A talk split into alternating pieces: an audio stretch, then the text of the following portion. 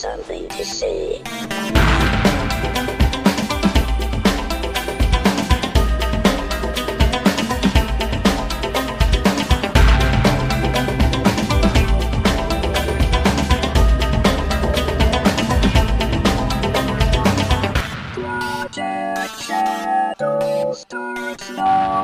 Hello, everybody, and welcome to this episode of Project Shadow. My name's Charlie. You might know me better as sci fi fantasy writer C.E. Dorset, especially if you're reading my new book, Crucify My Love, which I think has accidentally gotten a, a little bit of search bump because of Easter, which I hadn't thought about, but I hope nobody's upset. Because that, that, wow. Like, a whole bunch of people recently downloaded the episode of this podcast when I introduced the book, and I was trying to figure out why it suddenly happened starting on Palm Sunday. Yeah, I think I understand. Um, so hopefully you're not upset. Hopefully, like, it's based on a song I explained in the podcast.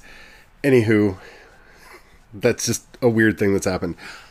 I don't talk about music as much on this podcast as I want to because given the current state of copyright, I don't get to play the songs for you. And I want to, but I can't. So today, I'm not going to be talking exclusively about Old Town Road by Lil Nas X, but if you haven't heard that song or the remix featuring Billy Ray Cyrus, I don't care if you like country music or not, you gotta check out this song because it is kind of important to a broader cultural discussion that I want to have. And it's actually a topic I wanted to discuss for a while, but I haven't had a good avenue to get into it. And this is actually a good road to go. So if you haven't listened to it, load up your favorite streaming service, or I'm sure there's a video on YouTube that you can find to hear it. Check out the song. I'll wait. Okay. Did you listen to it yet? All right. So the question is is that a country song? Well, is it? Because a lot of country music stations seem to think that it is, and a lot of other people seem to think it is, and I personally think that it is. But you should not take my word for it, because though I am white and was raised primarily in the Ozarks and Appalachians, I grew up on country music, but I'm not the biggest fan of it today. I think a lot of modern country music is just 70s rock music repackaged and called country, or pop music that's been repackaged and called country. I, I don't think that the genre has remained uh, as pure as purists would seem to claim that it has, especially when pointing at a song like Old Town Road. Okay, so why? Why do I want to talk about this? What makes it important? Why does it matter? Because things change. We talk about genre a lot on this podcast, and it's because it's a topic I am forever obsessed with for numerous reasons. One of which being I'm a writer and I have to categorize the books that I write, and that is always a nightmare experience for me because I don't know where they should go. To me, I would consider, personally, Crucify My Love to be an epic fantasy book because it's the kind of fantasy book that I want to read when I read epic fantasy. But because of the darker elements in it, it's kind of technically a dark fantasy book. Kinda. And when I look at how everything jumbles out, um, it's actually charting in the dark fantasy horror genre on on Amazon right now, and that just kind of blows my mind because I, I wouldn't, I personally would not call it a horror novel. I wouldn't. The, the, it has, you know, spooky, dark, scary monsters and stuff in it, but it's not, to me at least, it's not a horror novel, but apparently Amazon looked at its tags and something else about it and said, you know, I think that's a horror novel. And I can't debate that. So, what does that have to do with Old Town Road? For genre conventions to mean anything, and I really want them to mean something, mainly because, like I said, people like me are forced to pick and choose what genres our stuff is in. So hopefully those genre titles have meaning. But a genre has to evolve, it has to grow, it has to change. What is rock music? What is country music? My favorite definition of country music has been for a long time country music is four chords and the truth. Because for most country music, that's what it is. Country music has its roots in bluegrass and in more Scotch and Irish music that was brought to the Appalachians and eventually gave us this genre.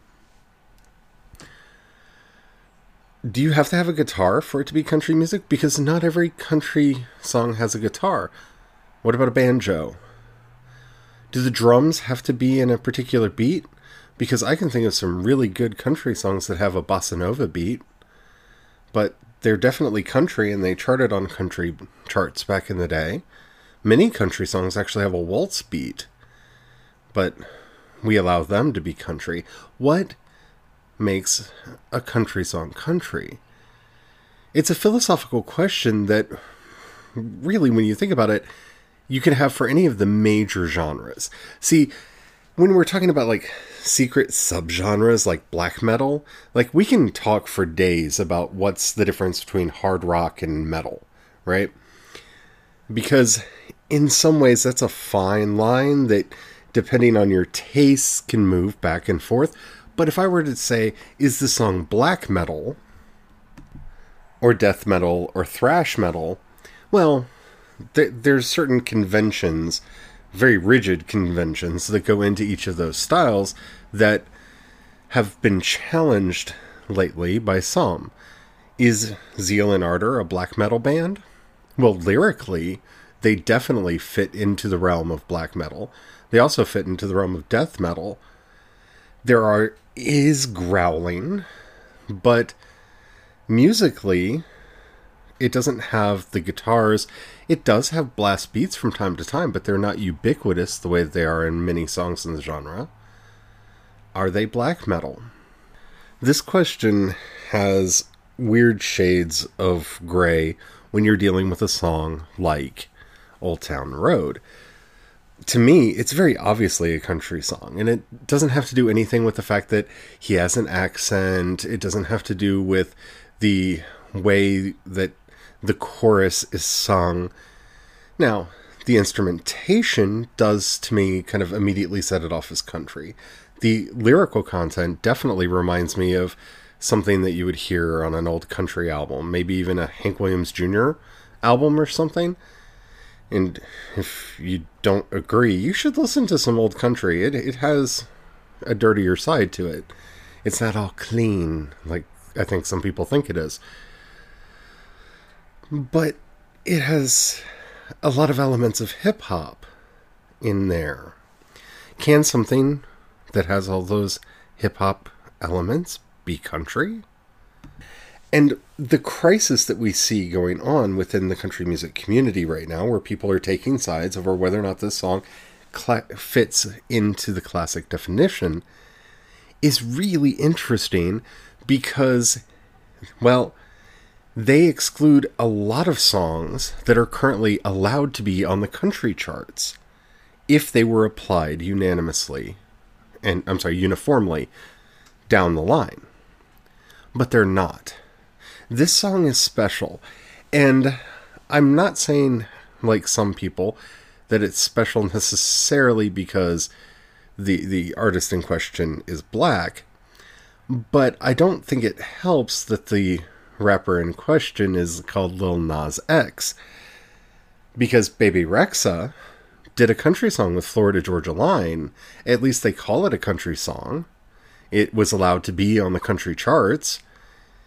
It doesn't sound to me like country. It sounds like a Bebe Rexha song that sampled maybe something from them. So, why does she get to be on the chart?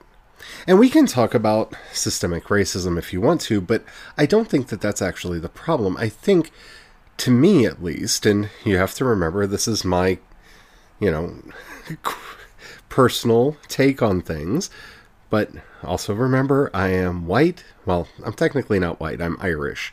And yeah, there's a history there with whiteness that I'm not comfortable with, and I don't like claiming the term, but most people looking at me would say that I'm white.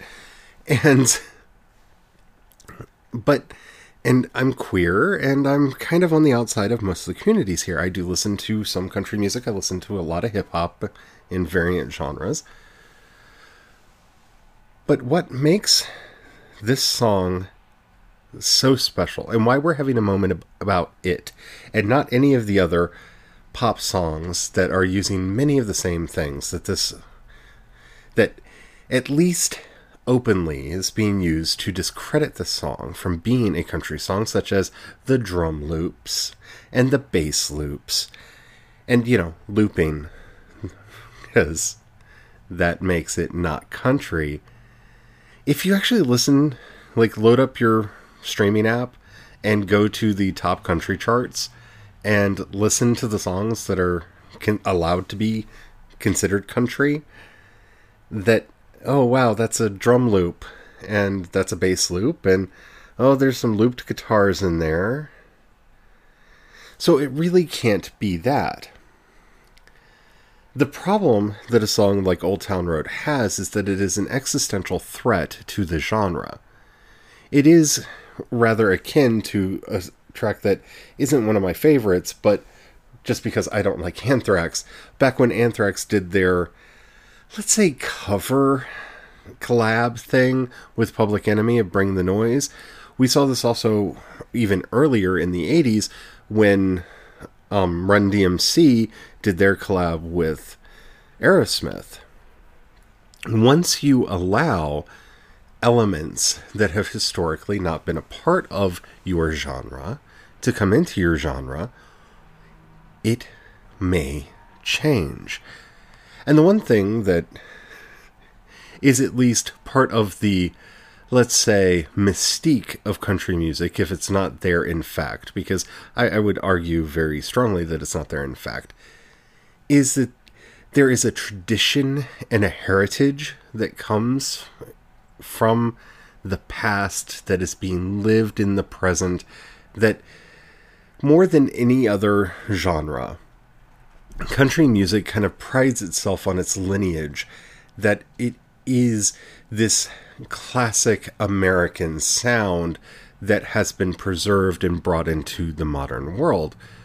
Though while you may be able to find some comparisons maybe between Blake Shelton and oh uh hmm let's see maybe Garth Brooks maybe. Garth Brooks was very outside the mainstream in his own time and it's very hard to compare him to acts that preceded him because one of the things that he brought in was a lot of well rock and roll influences. And while his style of music has kind of become the mainstream in rock and in I'm sorry in rock and roll in country now, it isn't what preceded it. I mean, just listening to songs that came out in a similar time, the differences between Garth Brooks and say Billy Ray Cyrus's "Achy Breaky Heart" or anything by um, Reba McEntire or um, Brooks and Dunn, the, no, they, they don't sound alike. That tradition, that idea of tradition, is core to the concept of country music. And that is what is at stake if they allow a song like Old Town Road to be accepted. because it shows something that they don't really want to admit, and that is that the country music scene has been evolving and changing since its inception. While I'm tempted to put th- this controversy and many others like it into the category of not like my childhood or this ruins X from my childhood, with a genre like country or rock, those t- tend to kind of be true. Is Imagine Dragons a rock band? They're very overproduced in a lot of ways. They u- uh, use excessive drum loops. They don't rely on a backbeat. They're not traditional rock. And you look at them and compare them to other iconic rock bands, let's just say Led Zeppelin, and the sound between the two could not be more different. The Rolling Stones, no, they're not like them at all. Let's go to kind of the closest to pop rock and say the police, who were kind of a rock band. I know a lot of people that look at um, Synchronicity and consider it a rock album. Eh, they, they, they don't even seem rock compared to the police. And this has caused a lot of consternation in rock and an, att- an attempt to retrench. And so a lot of rock music over the last 10 years has been, oh, I hate this term so much, roots rock, where it's bared down, it's very simple, it's straightforward, it is rock and roll. It's oftentimes two, three, or four member bands, and there is a, a lot of argument over whether or not loops are allowed and dot dot dot dot dot. But the rock and roll sound has to change. It has to evolve. It has to live with its audience, and it always has. When you look at old rock and roll, like Chuck Berry, and compare it to going to our examples before Led Zeppelin, there's an electric guitar present. There's a drum kit there's a bass guitar, there are vocals, but beyond that, the similarities are not really all of that all that present. Anytime a genre, be it in music or entertainment, or even worse, when a franchise decides that tradition is very important, um, yeah, that, that important. See, I can't even say that word. To its existence and to its very definition anytime you threaten that tradition, anytime you threaten that idea of what the genre is, you have committed an arch crime against it. Or have you? I go back to my example of Zeal and Ardor. If you're not familiar with them, I don't care if you like black metal or not. Be warned, their lyrics are tend to be violent and they're highly satanic in na- nature. But they rely on this technique where he created his own, if you will, gospel songs that never existed and are not on the God side but on the devil side, and uses them, especially on the first album, as background. And inside of it are embedded these black metal blast beats and drum work on with it and the guitar and even the screams that you would expect to hear in that style metal. But it's evolving, it's changing, it's different. It's an intermediary stage to a completely different style of music. Or it's an evolution of the style of music. It all depends on your point of view and perspective. I try not to be precious about genre, and I think it's dangerous when we try to be precious about genre. And yeah, they're black metal. I'm fine with that. They tick every other box for me. So I'm willing to listen to them and to put them into that category. But black metal isn't entirely a genre that is based on uh, respecting tradition, though many traditions have arisen within it and are religiously held by the practitioners of its dark arts.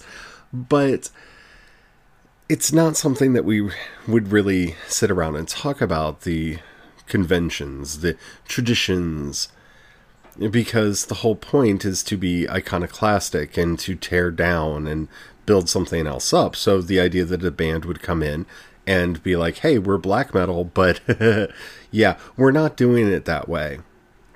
For me, is exciting and it's a fresh, it's, it's a breath of fresh air that's coming into a style of music that had, at least for me, felt a little stale and, well, most of the bands kind of sound the same now because they had all decided that this is what we're going to make the genre sound like.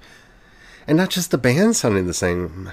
Um, a lot of times, a lot of the songs would sound the same to me because a lot of that nuance gets baked out of it. If everything has to be a constant, you know, blast beat, well, we have like four kinds of blast beats, but we're just going to kind of alternate between them and we're not going to do anything other than the specific type of screamo vocals, and we're just going to kind of hit the same chord over and over and over again on the guitar. Eh, it doesn't make for a lot of variation. Something coming into that genre and just really throwing a big middle finger up to everything else and saying, no, this is black metal. It reminds me of, you know, when TSOL decided to record a lounge album and then perform it and argue that it was punk. Because everybody had conformed to a certain punk ethos of this is what punk music sounded like and they were like no punk is about aggression and making people angry. And this album definitely made you angry didn't it? It has to be punk. That's kind of that rebellious spirit that you see in those types of genres and uh, what allows them to have the growth and change that they have. But, and like I said previously, within country music, there really is the self imposed story because it's not there in reality. It is a tale that country music likes to tell itself that it is a traditional form of music, that it hasn't changed, that it doesn't change, that it is a part of this rich tapestry that is the way it is and has been that way from time immemorial and will be stretching on into the future. When anything comes along to challenge that, and very overtly challenge that, it shakes the whole concept of the genre to its core. Because honestly, if we're going to go away from the original roots of the genre and allow it to mix in these other things, does it really need to exist anymore? And I'm not saying that as a way of attacking country music in particular. It's more, we're moving very quickly into a post genre state when it comes to music and entertainment. What is LSD? Have you heard their album? It's Labrinth, Sia, and Diplo, and they got together and they recorded an album. And it has very strong influences from country and down, uh, and on some songs, but of gospel and dance hall and pop.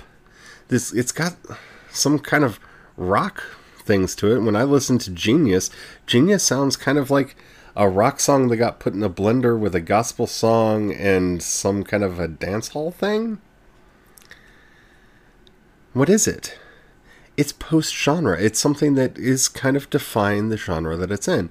In fact, when I was growing up, we had an entire category for that. We called it alternative because it wasn't a sound in and of itself. It was just this doesn't fit into any of those other boxes and it's not popular And most music kind of fits that now. What are we dealing with when we're dealing with a genre? As we've talked before, they're about conventions. Genre is something that exists so that a product can be marketed.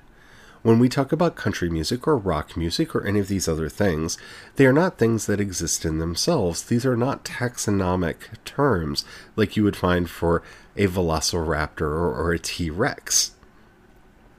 Those have very rigid definitions and they're science. Music, literary, film, television genres are not. They are creations that came about so that somebody could sell a product. Will they be around in the future? You know me, I don't think so. I think that they will always be around in a certain way so that you can easily shorthand what your book is. You know, I like to look at my own fiction and say, if you like Final Fantasy but wish it was a little bit darker, that's kind of what I write. And that helps most people get what I'm talking about. I am kind of inv- evoking a genre because, well, the Final Fantasy games are, for the most part, each set in their own world and tell their own separate story, for the most part. So it is kind of a genre. But something else has happened.